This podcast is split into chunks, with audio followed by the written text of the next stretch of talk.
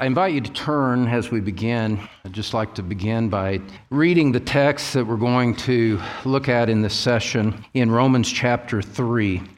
Romans chapter 3, beginning in verse 21, it is a highly concentrated passage of rich doctrine, of profound theology, and of profound significance as we consider the theology of the cross with a conference theme emphasizing the cross, not glory, what we're going to see this evening is that that is displayed unmistakably in the doctrine of justification and in the reality of the basis of our right standing before a holy God. In verse 21, we read this But now the righteousness of God has been manifested apart from the law, although the law and the prophets bear witness to it the righteousness of God through faith in Jesus Christ for all who believe, for there is no distinction. For all have sinned and fall short of the glory of God, and are justified by his grace as a gift through the redemption that is in Christ Jesus, whom God put forward as a propitiation by his blood, to be received by faith. This was to show God's righteousness because in his divine forbearance he had passed over former sins. It was to show his righteousness at the present time, so that he might be just and the justifier of the one who has faith in Jesus. Then what becomes of our boasting? It is excluded. By what kind of law? By a law of works? No, but by the law of faith. For we hold that one is justified by faith apart from works of the law. Or is God the God of Jews only? Is he not the God of Gentiles also? Yes, of Gentiles also, since God is one, who will justify the circumcised by faith and the uncircumcised through faith. Do we then overthrow the law by this faith? By no means. On the contrary, we uphold the law. Now, in a text like this, it would really take five to ten messages to do it any kind of justice. So I acknowledge up front, I'm just lightly touching on the surface of everything that is here, but I think it will help set the context for what we want to consider for the rest of the weekend. This text answers the question how can a man be right with God?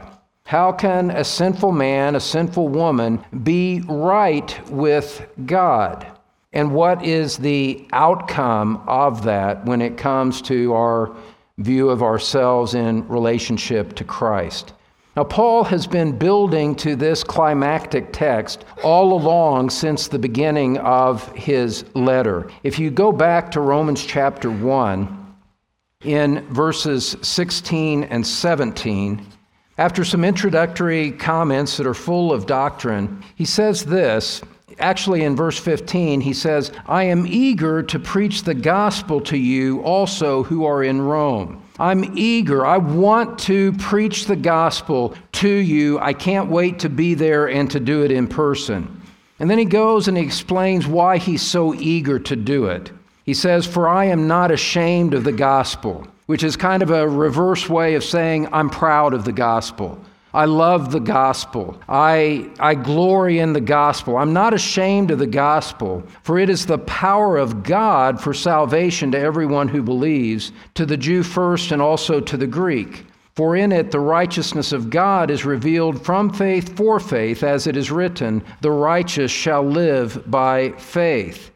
Now, he goes from there and then he explains why the gospel is necessary. This gospel that he loves is necessary. It is important to preach. He finds joy in preaching it for a specific reason, and we see it in verse 18 when he says, For the wrath of God is revealed from heaven against all ungodliness and unrighteousness of men, who by their unrighteousness suppress the truth. So follow the logic here, and this is all just very introductory. Paul says, I'm eager to preach the gospel. I'm eager to preach the gospel because I love the gospel. And I love the gospel because in it the righteousness of God is revealed. And this is necessary for the righteousness of God to be revealed because the wrath of God is revealed from heaven against all ungodliness and unrighteousness of men. And having, having taken this uh, 747, or whatever the current big plane is, I'm not a big aviation guy, having, having launched this 747 down the runway, it's now soaring off into air as he explains the gospel of Christ. And what we see as he unfolds his argument about his love for the gospel and what the gospel is and what the gospel means, what we see in the context that helps us here this evening, in the context of this conference, is that the gospel leaves us with no human boasting whatsoever. If you want to have a manner of self righteousness, pride in who you are, the gospel's not for you. You're in the wrong place because the gospel leaves no room for human boasting whatsoever. Indeed, what we're going to see is kind of a twofold respect in which Paul undermines and takes away all grounds of human glory, of human boasting. He takes it all away and leaves nothing for us except to glory in Christ, to glory in the cross alone. Now, before we get to our text in Romans chapter 3, if you're taking notes, you can take this down as your first point to see that the law forbids boasting. The law forbids boasting, and then we'll see later that the gospel forbids boasting. Coming and going, the biblical message forbids any boasting by man. So when Paul steps into his explanation of the gospel, he goes someplace that is not the common way of explaining the gospel today. Today, we're so eager to have people like us, so eager to stroke and affirm people that we want to immediately talk to them about the love of God, the promises of God, the help of God, on and on it goes. That's not what Paul does, and that's not a good starting point for the explanation and the proclamation of the gospel.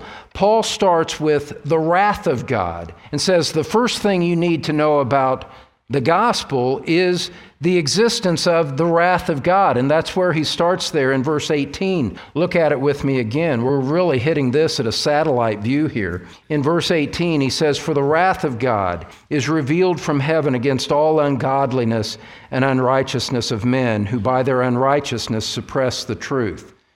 Now just take a breath, step back, and recognize the significance of what's happening here. Paul says, I'm here to preach the gospel to you. Let's start with the wrath of God.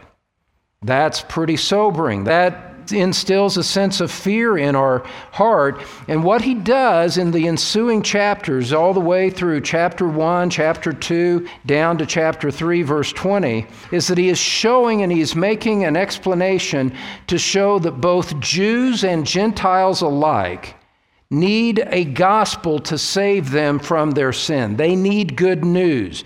They need deliverance. They need salvation, Jew and Gentile alike. Now, to us, that, you know, that we're so familiar with that that that kind of makes sense to us. We're used to hearing that. But to a Jew, this would just be utterly revolutionary to think that they were on the same plane as a Gentile in the need of the gospel. After all, they were the chosen race. They had received the oracles of God. They were the ones who were the instructors of the law. And so to come to them, to level their pride, to take away their glory and say a Jew needs salvation as much as a Gentile does, was a radical thought for Paul to be making. And that's the argument that he unpacks in Romans chapter 1, Romans chapter 2. And he works that argument out in meticulous detail until you come to Romans chapter 3 and verse 10, and you read this in verse, actually, let's start in verse 9. You see the point that I was just making. He says, What then? Are we Jews any better off? No, not at all. For we have already charged that all, both Jews and Greeks, are under sin. As it is written, None is righteous, no, not one. No one understands. No one seeks for God. All have turned aside. Together they have become worthless. No one does good, not even one. And so, in this explanation of the implications and the judgment of God, the judgment that the law brings, the guilt that men have before God, we see that it is impossible for men to boast in any way whatsoever. The law condemns us all. The law pronounces us guilty before a holy God, and therefore we obviously have no means, no grounds, no basis for boasting before Him in and of ourselves. And Paul brings his argument to a climax in verse 18 he says, There is no fear of God before their eyes. And then in verse 19, we come to this climax where he says, Now we know that whatever the law says, it speaks to those who are under the law, so that every mouth may be stopped, and the whole world may be held accountable to God. For by works of the law, no human being will be justified in his sight, since through the law comes knowledge of sin. This means that before God, we're all silenced. The law of God comes to each one of us, and in our self justification, in our love of self, in our desire for glory, the law comes to us and says, Hush, shh. Silence on all of it that there is no ground for boasting under the law because all are guilty, all are condemned, no one whatsoever can boast before God because all are guilty, all have fallen away, all have missed the mark, all have sinned and fallen short of the glory of God. And this is the starting point of Paul's explanation of the gospel. And we see that the law leaves us completely hopeless the law leaves us without any glory. We cannot boast of our obedience before God, certainly. We cannot even boast of our obedience in a comparative way to make ourselves better than the next one before us. We're all ruined, we're all guilty, we're all condemned by a real guilt for real sin against a real God that requires real punishment for a real eternity. Now, this is not a way to gain friends and influence people in a worldly sense. Sin does not mean that you have, you know, broken your self-esteem. Sin does not mean that you have let yourself down or that you have let others down and you and you know and you just kind of view and consider sin in that human horizontal dimension. No, sin means that you are guilty before a holy God, that your sin separates you from God, as Isaiah 59, verse 2 says, and that you are in desperate need, you are in desperate need of being reconciled to God as your first and primary consideration of the state of your soul. It's not that you need to feel better about yourself. It's not that you need to find and to untap the beast that's within or the you know that you need to find something to make yourself feel better about yourself. The beginning point of the gospel is to tell you that you have not met the standard that God requires. And as a result of that, you are guilty before Him. The law condemns you, the law requires a penalty, and it must be paid. And under those conditions, and in that condition, there is no boasting to be had. Every mouth is silenced. We're lost. We can't find our way out. We are condemned. And this recognition of the judgment that the law brings upon us is the first step away from boasting in self and boasting in man and looking for something to give us relief and reconciliation to a holy God. The law leaves us in a condition where boasting is absolutely impossible.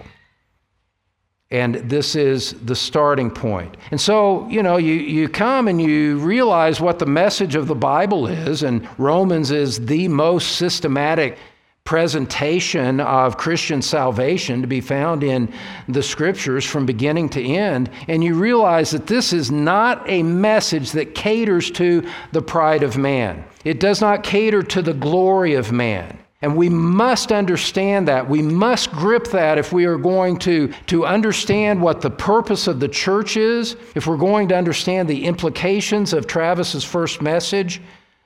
in this conference is to understand that the purpose of the gospel, the last possible thing that the gospel could be doing, is to make us feel good about ourselves and to make us have a sense of pride and self esteem about matters. That's not the purpose, because in the revelation of the gospel, as we start with the law, we see that the law condemns us and tells us to hush about ourselves. Now, let's go from there to the point of the gospel. And the second point is that the gospel likewise forbids boasting. And as you work through these things, and as I was preparing this message specifically for this conference, it just overwhelmed me with the just the multiplied ways in which the gospel of Christ, and specifically the doctrine of justification, completely, repeatedly, conclusively, finally silences all manner of human pride. If we are Christians at all, we must realize that it is not for our glory or to our glory, to our praise or to our congratulation. It's all to the glory of God, and our boasting is put away. Now, if Paul had ended with verse 20, and verse 19 and said, If he had ended on this point where every mouth may be stopped, the whole world may be held accountable for God, through the law comes the knowledge of sin. If he had ended there, the picture would have been immensely bleak indeed. No hope in man, no boasting for man. Nothing but an expectation of the fury and condemnation of God as a just repayment for our rebellion against Him. Now, with that context, with hope having been extinguished in man, look at verse 21, where we read this But now, but now, the righteousness of God has been manifested apart from the law, apart from human obedience, in other words. In contrast to this dark, bleak picture of the wrath of God upon the sin of men, having silenced man, Paul says, now that we've silenced man, but now let's see what God has done. Now we see that there is something beyond the law that he wants us to consider. It is here where the gospel in which he boasts, he begins to expound and to unfold for us. And the gospel declares for us that by grace, by the undeserved favor and kindness of God, God has provided at His own initiative and at His own cost a remedy for our problem with sin, a remedy for our guilt and because the law has utterly condemned us, condemned all of our sin, all of our disobedience, shown us how utterly hopeless it is, then it's obvious, beloved, that the remedy that God provides is a remedy that we could not achieve on our own. Paul has already excluded our efforts, our abilities, as doing anything to contribute to our salvation. And so, from the very beginning, from the very start, the fact that God has provided a remedy in Christian salvation immediately forbids any boasting by man. This was not man's idea. This was not man's accomplishment. This is not man's achievement. This is something that God has done. And go back to Romans chapter 1 and just, and just see this that Paul had this in mind from the very beginning of the epistle. When he says in the opening verse of this letter, he says, Paul, a servant of Christ Jesus, called to be an apostle, set apart for the gospel of God. This is God's gospel. This is God's good news. This is a declaration of what God has done in the Lord Jesus Christ. Nothing that, nothing that is set out for man to do for himself, nothing that man conjured up in his own mind. This is something that God has done. And as such, God's remedy forbids any boasting by man. Now, as I said, in these 12 verses that we're going to look at, or 11 verses, whatever it is, there's so much packed in here that we can only touch on highlights for the sake of its cumulative effect on us. I hope one day, like in the next, within the next five years, to start an exposition of Romans. I'll spend a lot of time in this text when I get there. Tonight, we're just bouncing like a skier on the, on the waves, bouncing from wave to wave. And the whole point of what we're going to see here tonight is this the very nature of justification means that we could never boast in self before men or before God. The gospel Beloved, this is so critical for you to understand, and to understand it in the most clear, simple, direct terms. The gospel is not about your moral attainment of reaching a standard that God will accept based on what you have done. The gospel is about an accomplishment which Christ has done to take away your sin, to provide a righteousness for you that you do not deserve, could not attain on your own, could never achieve. The gospel is not about your moral attainment at all. And therefore, it is not something that provokes in you a pride in self, a boasting in self about what you have done. And we're going to see this as we go along. I think there's like eight or nine different points I'm going to make under this, under this heading. So look again at verse 21. But now the righteousness of God has been manifested apart from the law. And this righteousness of God, that phrase in this context, it refers to the righteousness, to the right standing that God bestows upon men in the Lord Jesus Christ. This is not a righteousness that God requires us to achieve. If that, if that was the nature of the righteousness that Paul was describing, it would not be good news. It could not possibly be a description of the righteousness that God requires from man to satisfy God's holiness, because Paul has just said that there is no righteousness in man at all.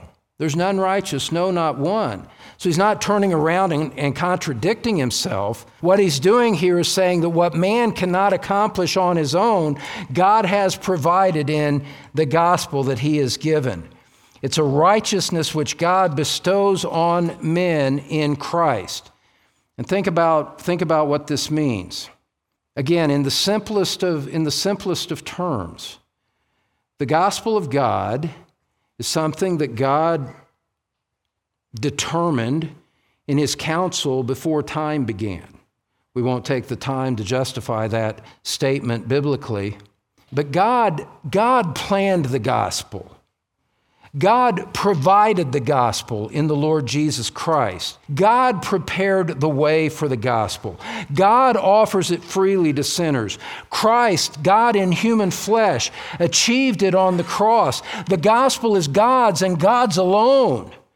And so God gets all of the glory for it. There's no left, there's nothing left for us to boast in ourselves. We can never produce a righteousness to meet God's standard, and therefore we're silenced before Him.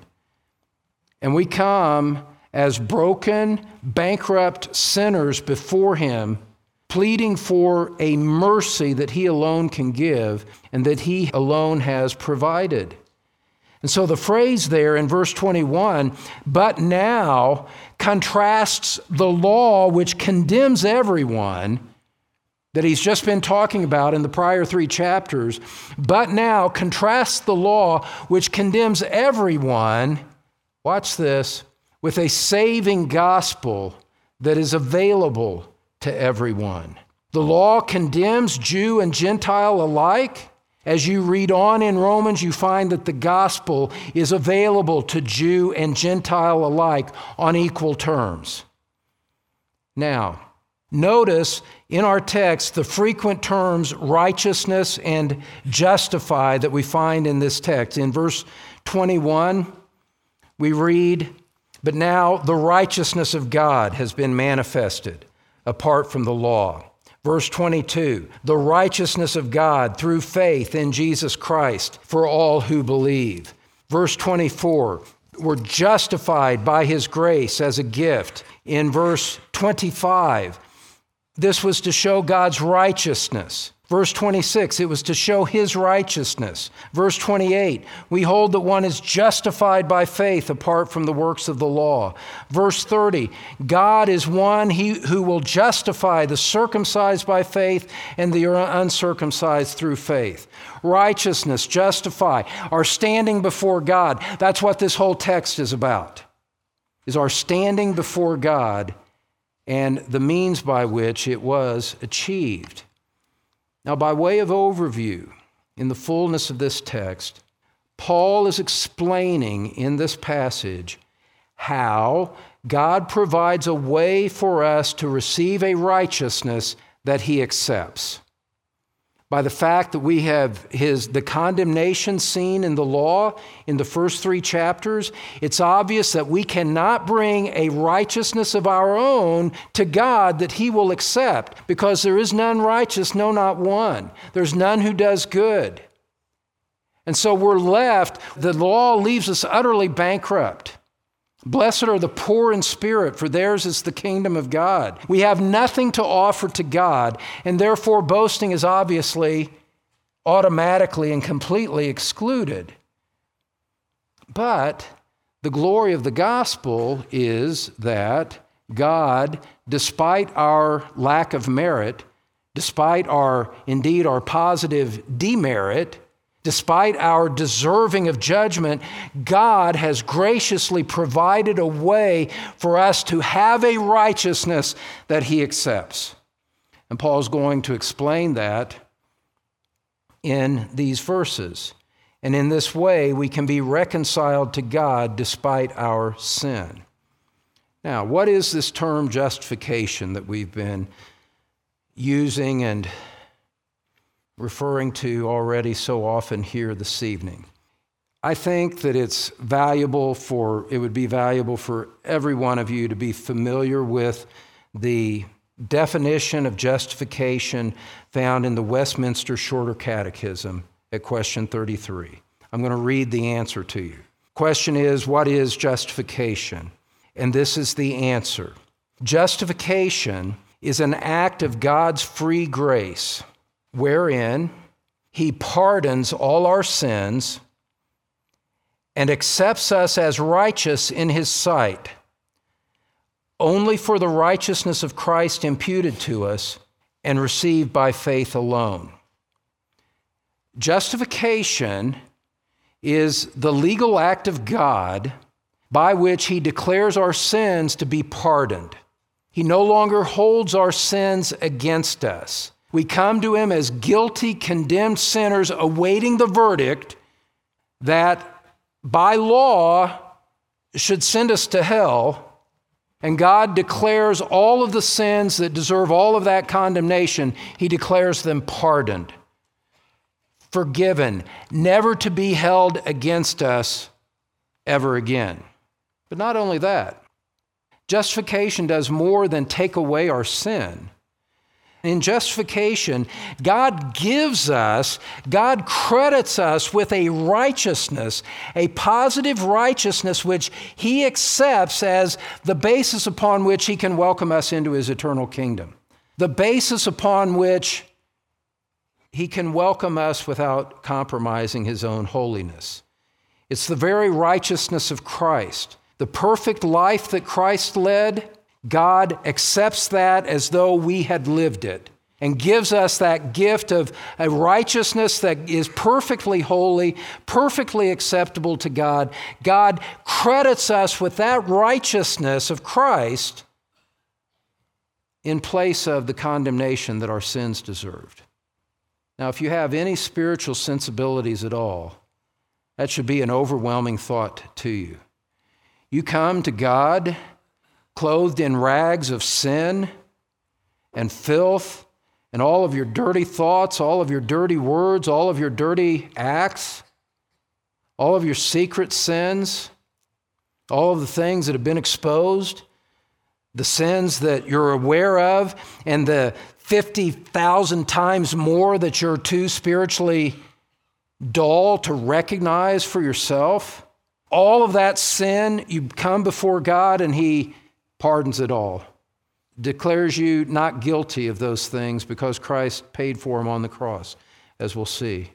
And in place of that, He doesn't just leave you in the, a neutral condition he doesn't simply raise you to an innocence like Adam had and then leave you to pursue that. He positively credits to your account, he imputes to you the righteousness of Christ and says, I will receive you on the same basis upon which I receive my own beloved Son.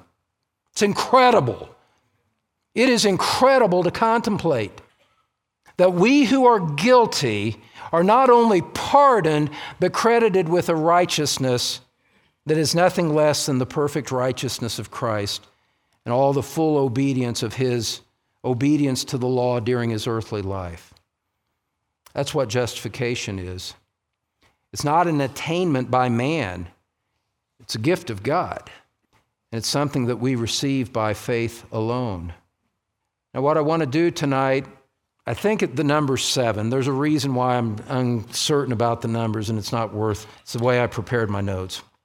But in justification, I want, we see at least seven aspects from this text of justification that exclude boasting. And we'll start with this. Number one is this is that justification comes apart from the law. In other words, it comes it comes separate and distinct from any obedience that we give to the law. And as a result of that, we have nothing in which to boast. Paul starts with this point when he says in verses 21 and 22, he says, Now the righteousness of God has been manifested apart from the law. In other words, apart from the principle of man's obedience to the law. Justification is given to us apart from the principle of obedience and moral achievement and attainment. It's been manifested apart from the law, although the law and the prophets bear witness to it, the righteousness of God through faith in Jesus Christ for all who believe. Beloved, God's way of righteousness, gospel righteousness, this is such blessed truth. I mean, this is refreshing to my heart even as I stand here. It's just like getting a fresh breath of air to rehearse these things before you. God's way of righteousness does not leave it to you to meet the standard. He doesn't leave it to you to satisfy what He requires. The righteousness that God requires was achieved by the Lord Jesus Christ. Christ achieved the righteousness. Christ rendered the obedience to the law that God requires. And we who could not give it are met in the gospel with one who did it on our behalf. This is glorious and it is completely humbling at the same time. Beloved, the obedience that God requires from each one of us to enter into heaven to be right before Him, someone else did the obeying. Someone else rendered the obedience and did it on our behalf. It's not our obedience that God accepts, it's the obedience that Christ accepts. In other words, it's not through your compliance with the law that you are saved. It is through the obedience and the compliance with the law that Christ rendered. And so, what we trust in, what the ground, what the basis of God's acceptance of us, the basis of our justification, we trust not in ourselves and what we have done. We trust not in ourselves.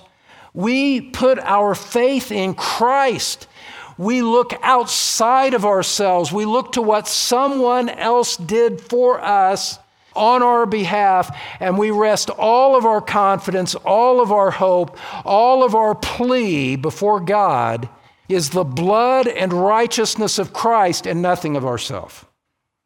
That's justification. received by faith alone. And for the purpose of what of Paul's argument, as we'll see later, and in the context of our conference tonight, the fact that it's someone else's obedience that God accepts, the fact that it's the obedience of Christ that we trust in, not our own. You know what the spiritual consequence of that is? There's only one conclusion it necessarily excludes all boasting by you and me. We don't boast before men that I'm a Christian because it wasn't anything to our credit. We don't, we don't add anything that's to our credit to the work of Christ. We trust in Him and in Him alone, in His obedience, in His shed blood, and none of our own obedience. And that, by definition, excludes any boasting because justification comes apart from your obedience to the law. Now, secondly, there's another reason that boasting is excluded in the gospel, and it's this it's that justification is needed by all. Everyone needs this. Everyone who has lived since Adam, over the course of some 6,000 years of human history, everybody needs this gift of justification. No matter what the language, no matter where they live, no matter the color of their skin, everybody needs this. You and I are on the same level as everyone else. We're all leveled by our guilt before God, and everyone needs this justification that is offered to them in the gospel of Jesus Christ. Jews and Gentiles face the same problem. We all have failed. We all are guilty before God apart from Christ, and we are all without hope. Look at Romans chapter 3, verse 23. Having just said in verse 22, actually, I should pick it up there, I guess. The righteousness of God through faith in Jesus Christ for all who believe, for there is no distinction.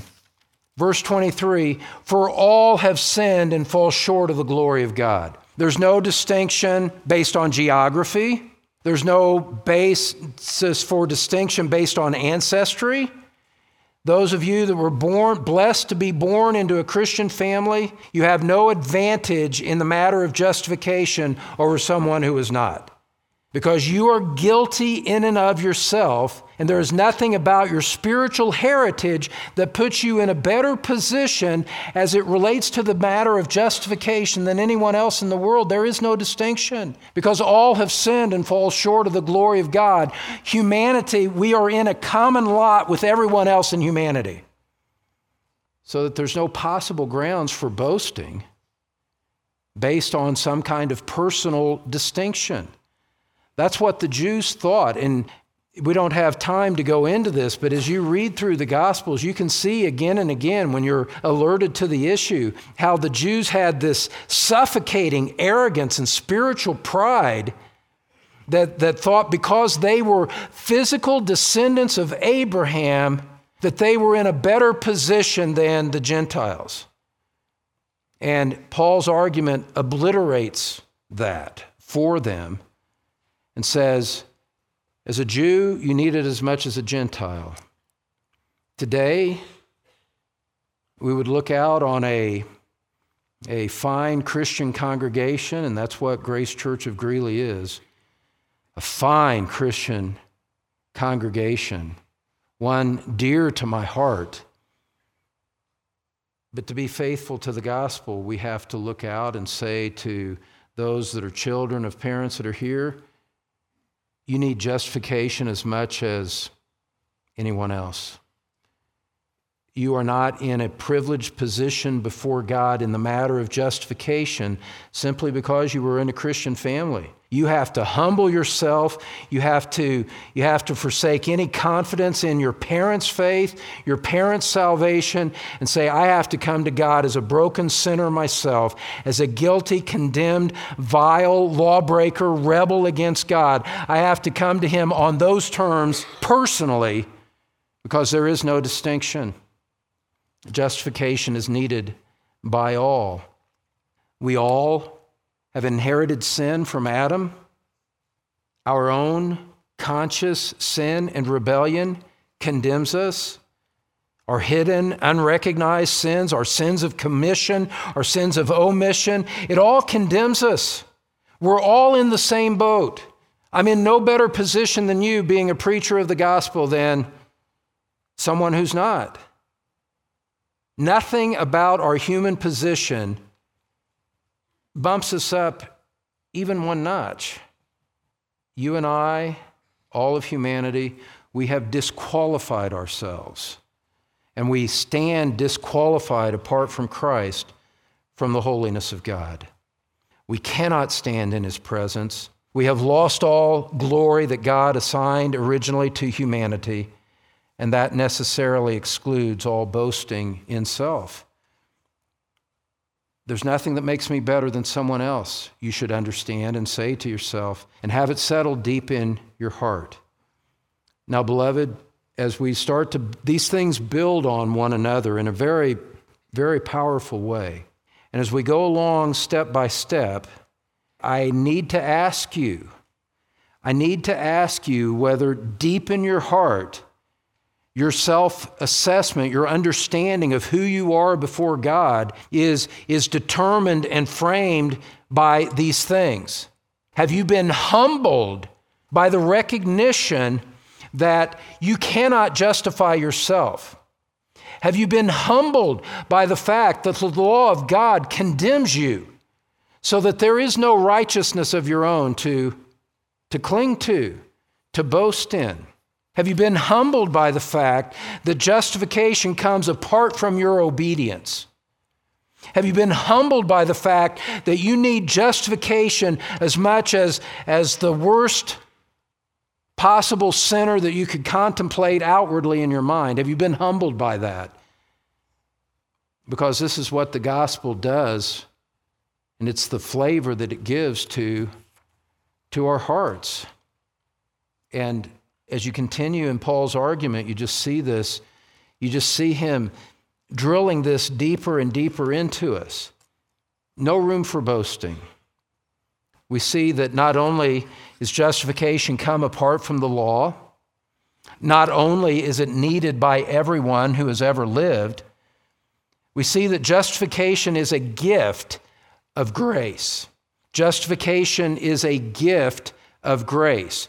The gospel excludes boasting because justification comes apart from the law. The gospel excludes boasting because its justification is needed by all. The bo- gospel excludes boasting because justification is a gift of grace, is our next point as we go into verse 24. Let's look at it here. All have sinned and fall short of the glory of God, we saw in verse 23, verse 24, and are justified by his grace as a gift. Now, God would have been perfectly just, perfectly righteous to have required an eternal penalty from every one of us as the just punishment that our sins deserved. As I like to say, a sin against an eternal, the eternal law of an eternal God requires an eternal punishment. Look, this is not a light matter. This is not something that we can just kind of casually interact with.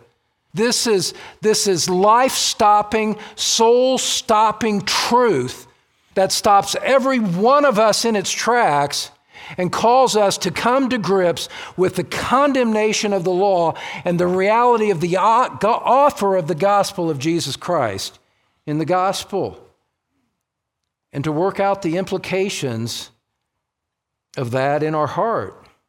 God would have been perfectly just to require an eternal penalty to pay for our sin. Beloved, you and I you and I cannot argue any righteousness of our own to mitigate the penalty or the guilt. There's nothing that we can say.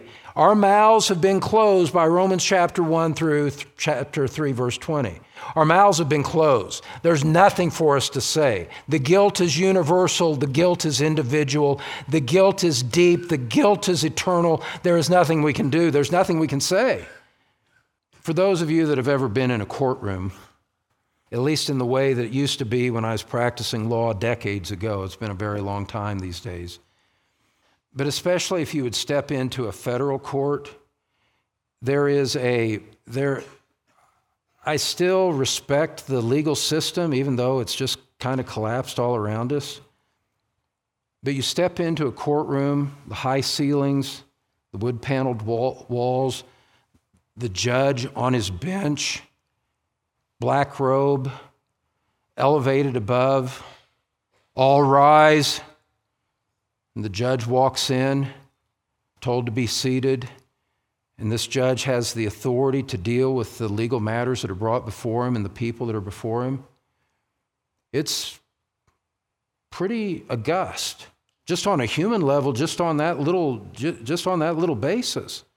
Multiply that by eternity and recognize that you know we're going to step in, so to speak. I'm speaking rather figuratively here to make the point. Scripture says that we're all going to give an account before God. Romans 14, each one of us will give an account before God. The sinner is going to stand before the, the throne of Christ in his guilt, in his sin, and receive a condemnation from a much higher judge on a much higher platform in a far more august legal setting, and receive condemnation.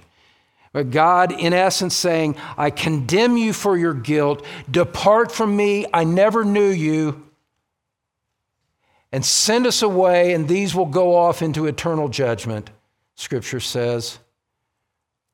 And that's the position that each one of us is in apart from Christ. It's frightening. Scripture would teach us the fear of God as we contemplate the reality of our guilt before Him. Now, in light of all of that, to realize that justification is freely offered to us as a gift. A God who could righteously condemn us instead offers a gift to us, something that is apart from merit. This is not from the mind of man. This is not from, this is not from human philosophy and human speculation that would create a gospel. Man would never create a gospel that condemned himself, vindicated God, and left man without hope or without boasting before man or before God. Men don't come up with things that condemn themselves. And in light of this, salvation must be something other than our merit. And we read in verse 24, we're justified by his grace as a gift. Now, beloved, this is, this is succulent fruit at the tree of the gospel to pull down and to bite into and to taste the sweetness of what this means about salvation, about the character of God, about the glory of the gospel. The word grace means that God extends to condemned sinners, He extends undeserved favor to them in the gospel of Christ. He offers them something that they completely do not deserve. In fact, they deserve the exact opposite. In the gospel of Jesus Christ, God freely extends his kindness to sinners who deserve his judgment. In the gospel, he offers his love, he offers his forgiveness, he offers his patience, his kindness, his goodness, the righteousness of Christ. He offers all of that generously to anyone who would believe instead of the righteous wrath and condemnation that they actually deserve. I realize that for some of you, this is familiar truth, we should never lose the sense of awe and majesty that God would do something like that in light of how guilty we are before Him. Salvation is a gift, it is not payment for something that we deserve. It's a gift in place of what we deserve. Salvation is a gift God extends to unworthy, unfit sinners like you and me. Romans 6, verse 23, of course, says, The wages of sin is death, but the free gift of God is eternal life in Christ Jesus our Lord. Go back to verse 24, Romans chapter 3, verse 24. And again, I acknowledge that we're, this is such a concentrated expression of truth. Verse 24, we're justified by his grace as a gift. Look at that next phrase through the redemption that is in Christ Jesus. We're justified by grace, undeserved favor, as a gift, not something that we deserve, and it's accomplished through the redemption that is in someone else, namely the Lord Jesus Christ. Now, that term redemption refers to a purchase in the slave market. At the cross, Jesus was paying the ransom price necessary to deliver slaves like you and me, slaves to sin, slaves to Satan, slaves to death, slaves to judgment, with no hope, with no ability to deliver ourselves by the works of our own hands. Jesus Christ at the cross paid with his own blood the price required to deliver us from that judgment, from that slavery. And he did it. He did it with no help from us, no help from you. He did it, think about it this way, beloved. You know, I mean, he did this 2,000 years ago. When he laid his life down, we hadn't asked him to do it. We, did, we hadn't even asked. We hadn't even asked. He just did it voluntarily at his own initiative, as John 10, I believe it's verse 18 says. No one's taken this away from me, my life away from me, he says. I lay it down on my own initiative.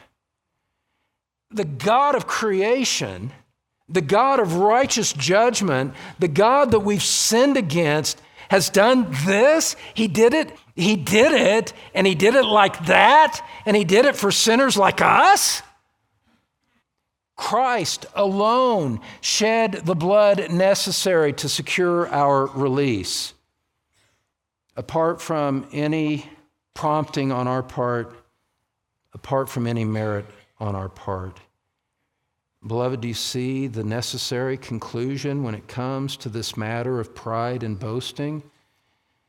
Because Christ paid the price and we contributed nothing then there is no boasting for us.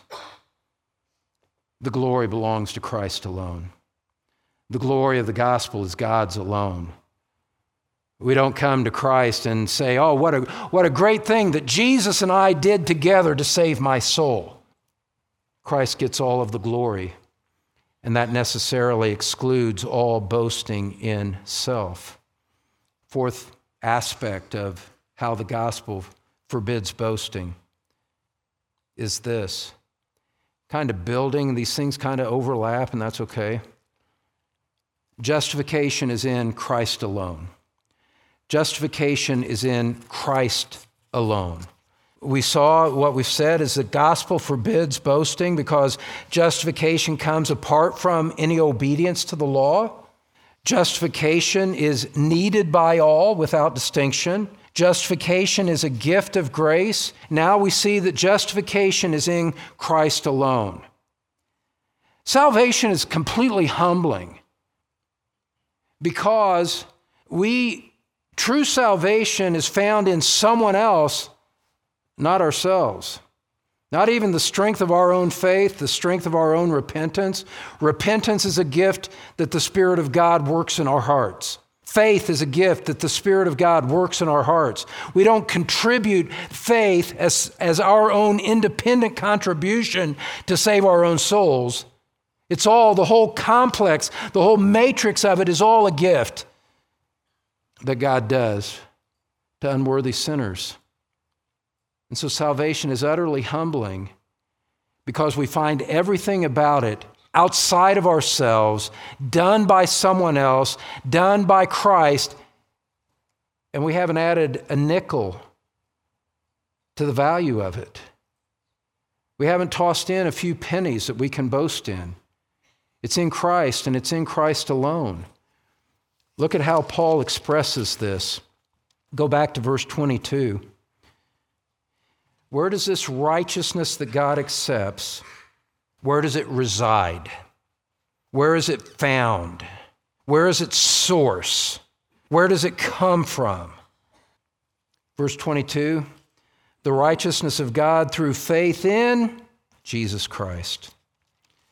Verse 24 redemption that is in Christ Jesus. Verse 26 he might be just, and the justifier, of the one who has faith in Jesus. Jesus Christ, Christ Jesus, faith in Jesus. If we are to be saved, it comes only by what Christ has done, apart from our contribution to it. Look, this is completely humbling. There's, no, there is nothing to glory in self here. Acts 4:12 says there is salvation in no one else for there is no other name under heaven given among men by which we must be saved. And so, if you are a real Christian, implicit in the seed of your faith from the very beginning was a reality, a spiritual recognition, a spiritual reality, a spiritual rest, a spiritual repose that said, if I am to be saved at all, it must be by what Christ does because I cannot save myself. I have nothing to contribute. I have no good of my own to offer. I simply come to God as a guilty, condemned sinner. And in the spirit of the tax collector in Luke 18, I say, God, be merciful to me, the sinner. I appeal to your mercy, not on anything in me, as a ground by which you would receive me. I remember clearly the moment of my salvation. I don't expect everyone to be able to remember theirs. The Lord works in different ways. I remember the overwhelming fear of God and conviction of sin that came upon me. I remember crying out to Christ. And prior to that, looking back on it, as Travis talked about, you know, you see these things in retrospect. You see the glory of the glory of the cross in retrospect not looking forward, looking back on it. There were, I, I was, I was such a, I, I was, I, I, I hate the old Don Green. I've probably said it here in times past. If the old Don Green ever walked into this room, I would find a ball bat and I would beat him to death because I hate him that much. I, want, I, I, never, I, I never want a, a breath of life in the old Don Green ever again. The old Don Green boasted in self.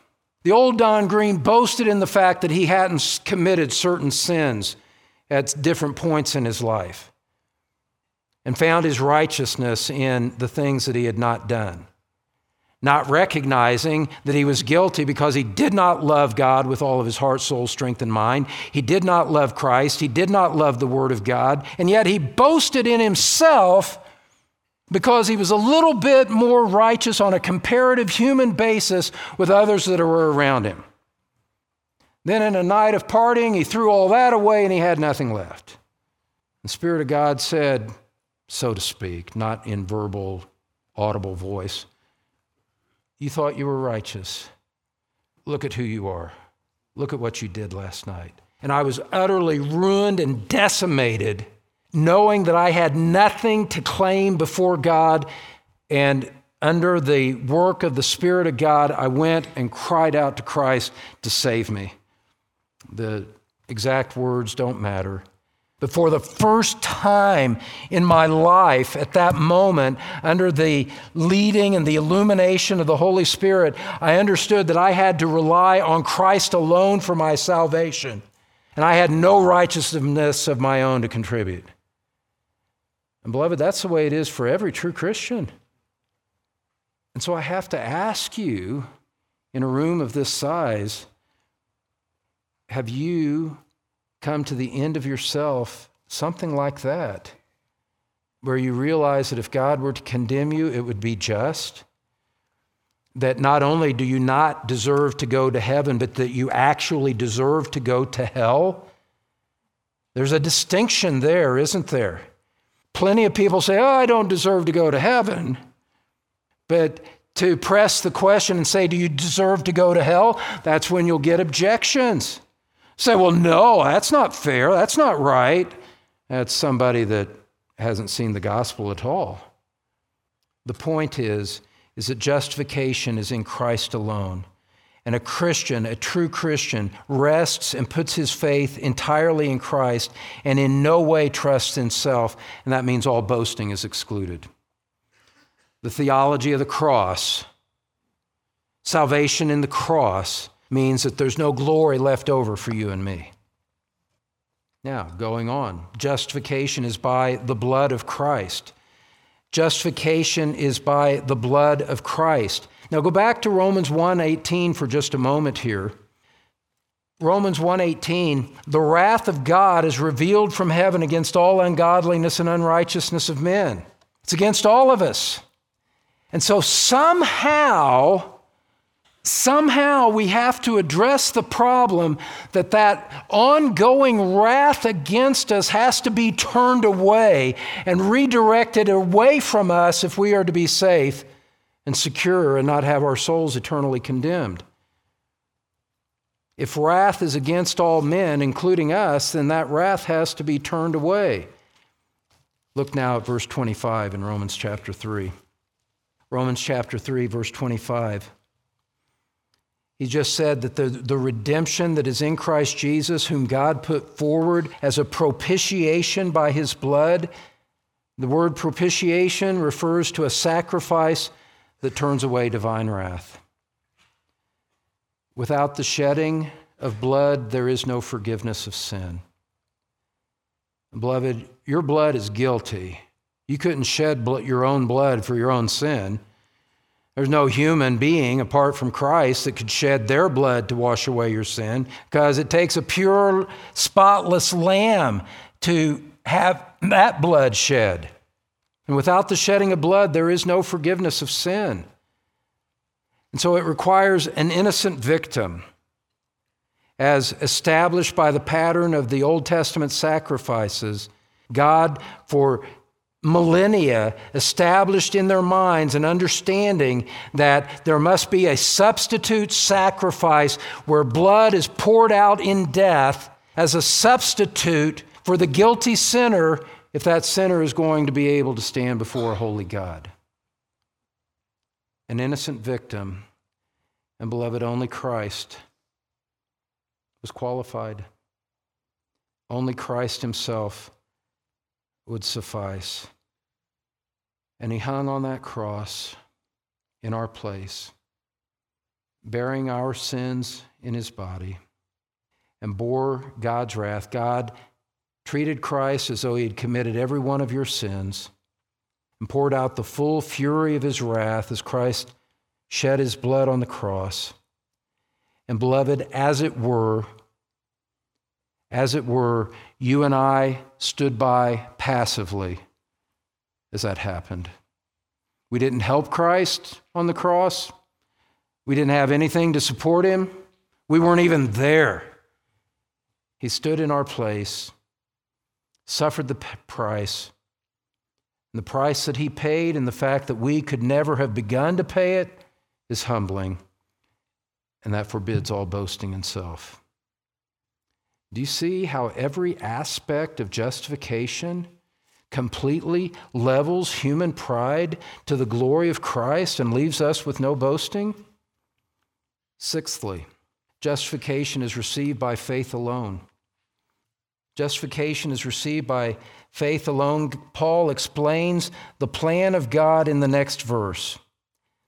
The condemnation of the law the sacrifice of Christ combined to show that we could do nothing, we did do nothing to achieve salvation on our own.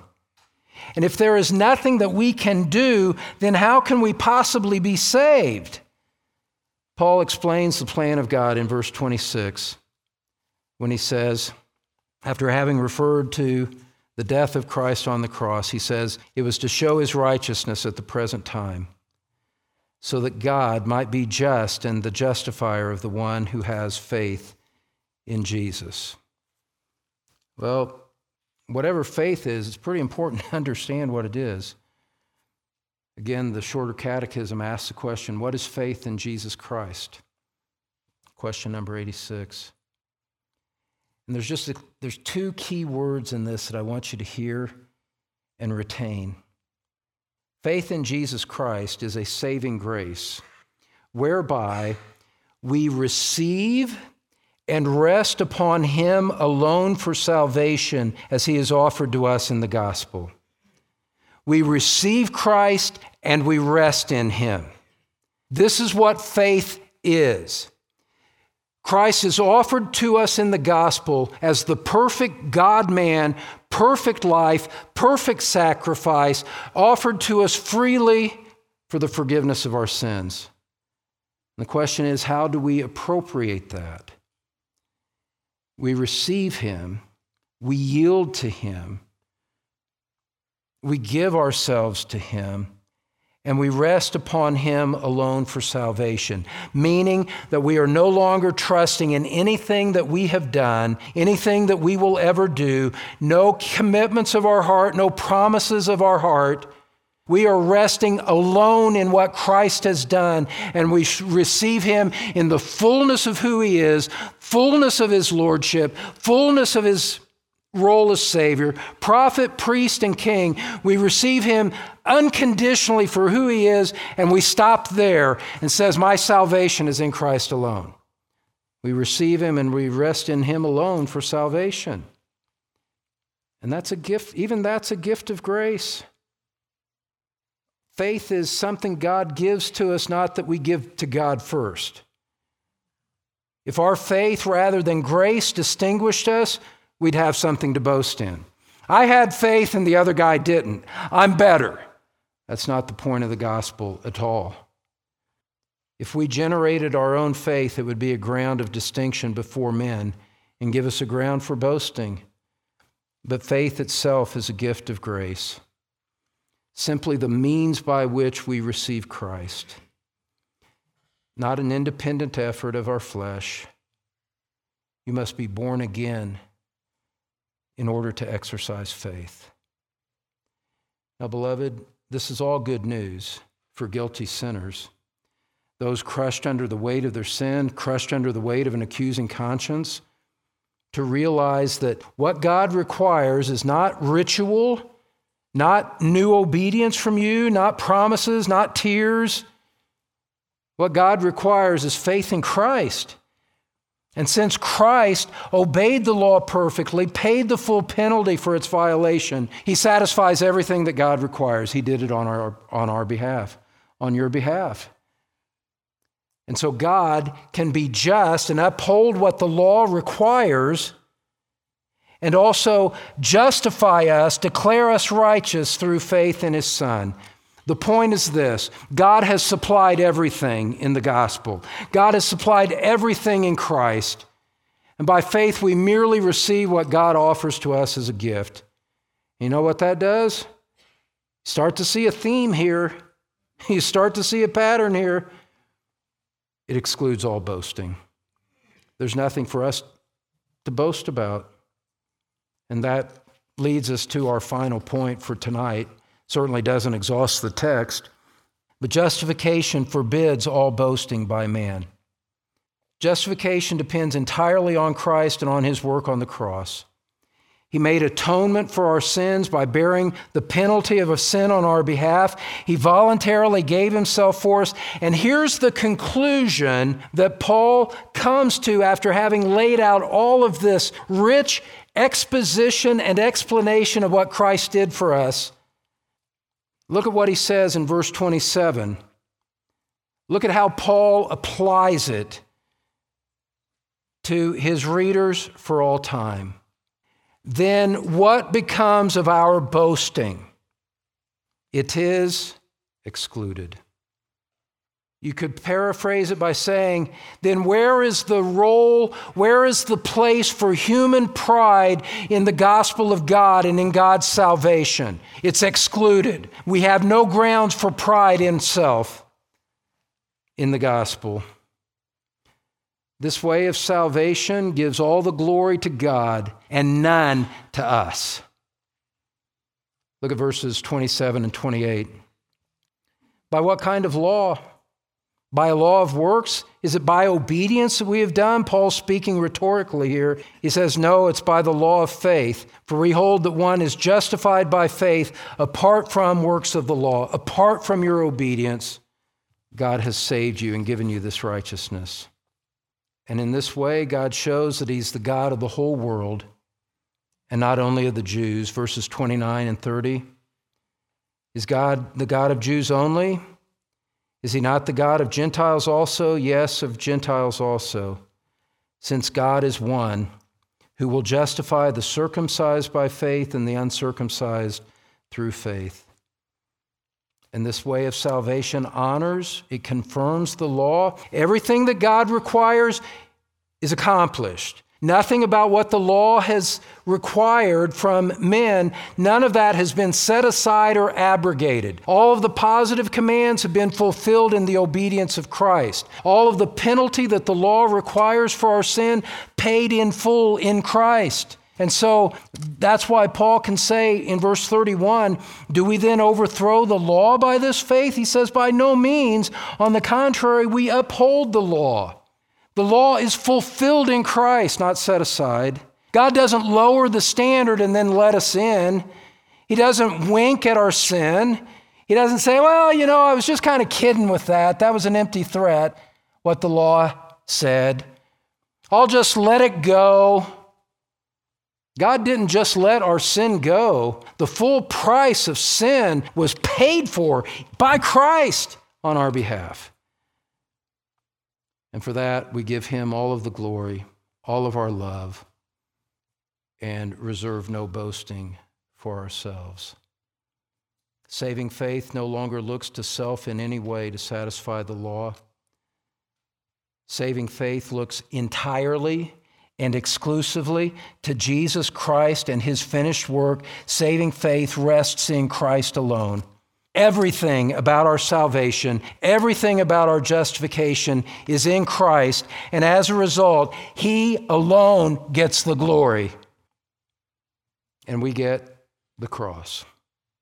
And we thank God for that. And so, my friends, in any way, after seeing what Scripture says, in any way, do you boast in self? In any way, do you boast like I used to? I haven't committed these certain sins. I'm better than so and so. I'm not that bad. I don't deserve to go to hell. All of those are marks of someone still trusting in self and, and boasting in self. And all of that, beloved, all of that wicked pride has to be forsaken and approach Christ as a beggar, giving him the glory alone. Apostle Paul said elsewhere in Scripture, he said, Far be it from me to boast, except in the cross of our Lord Jesus Christ, by which the world has been crucified to me and I to the world. Let's pray. Father, we give all the glory to you for your gospel, the gospel you planned, you prepared the way for, O Christ, the gospel which you purchased with your own blood. Father, give life to dead hearts, open blind eyes, open deaf ears. By the work and circumcising work in the heart by your Holy Spirit to cut away the deadness of our works and our pride and open before our eyes the glorious path of the gospel, that we might embrace Christ, receive and rest in Him by faith alone, and as a consequence, give Him all of the glory and boast not in self, but in the cross of our Lord Jesus Christ. We pray in Jesus' name. Amen.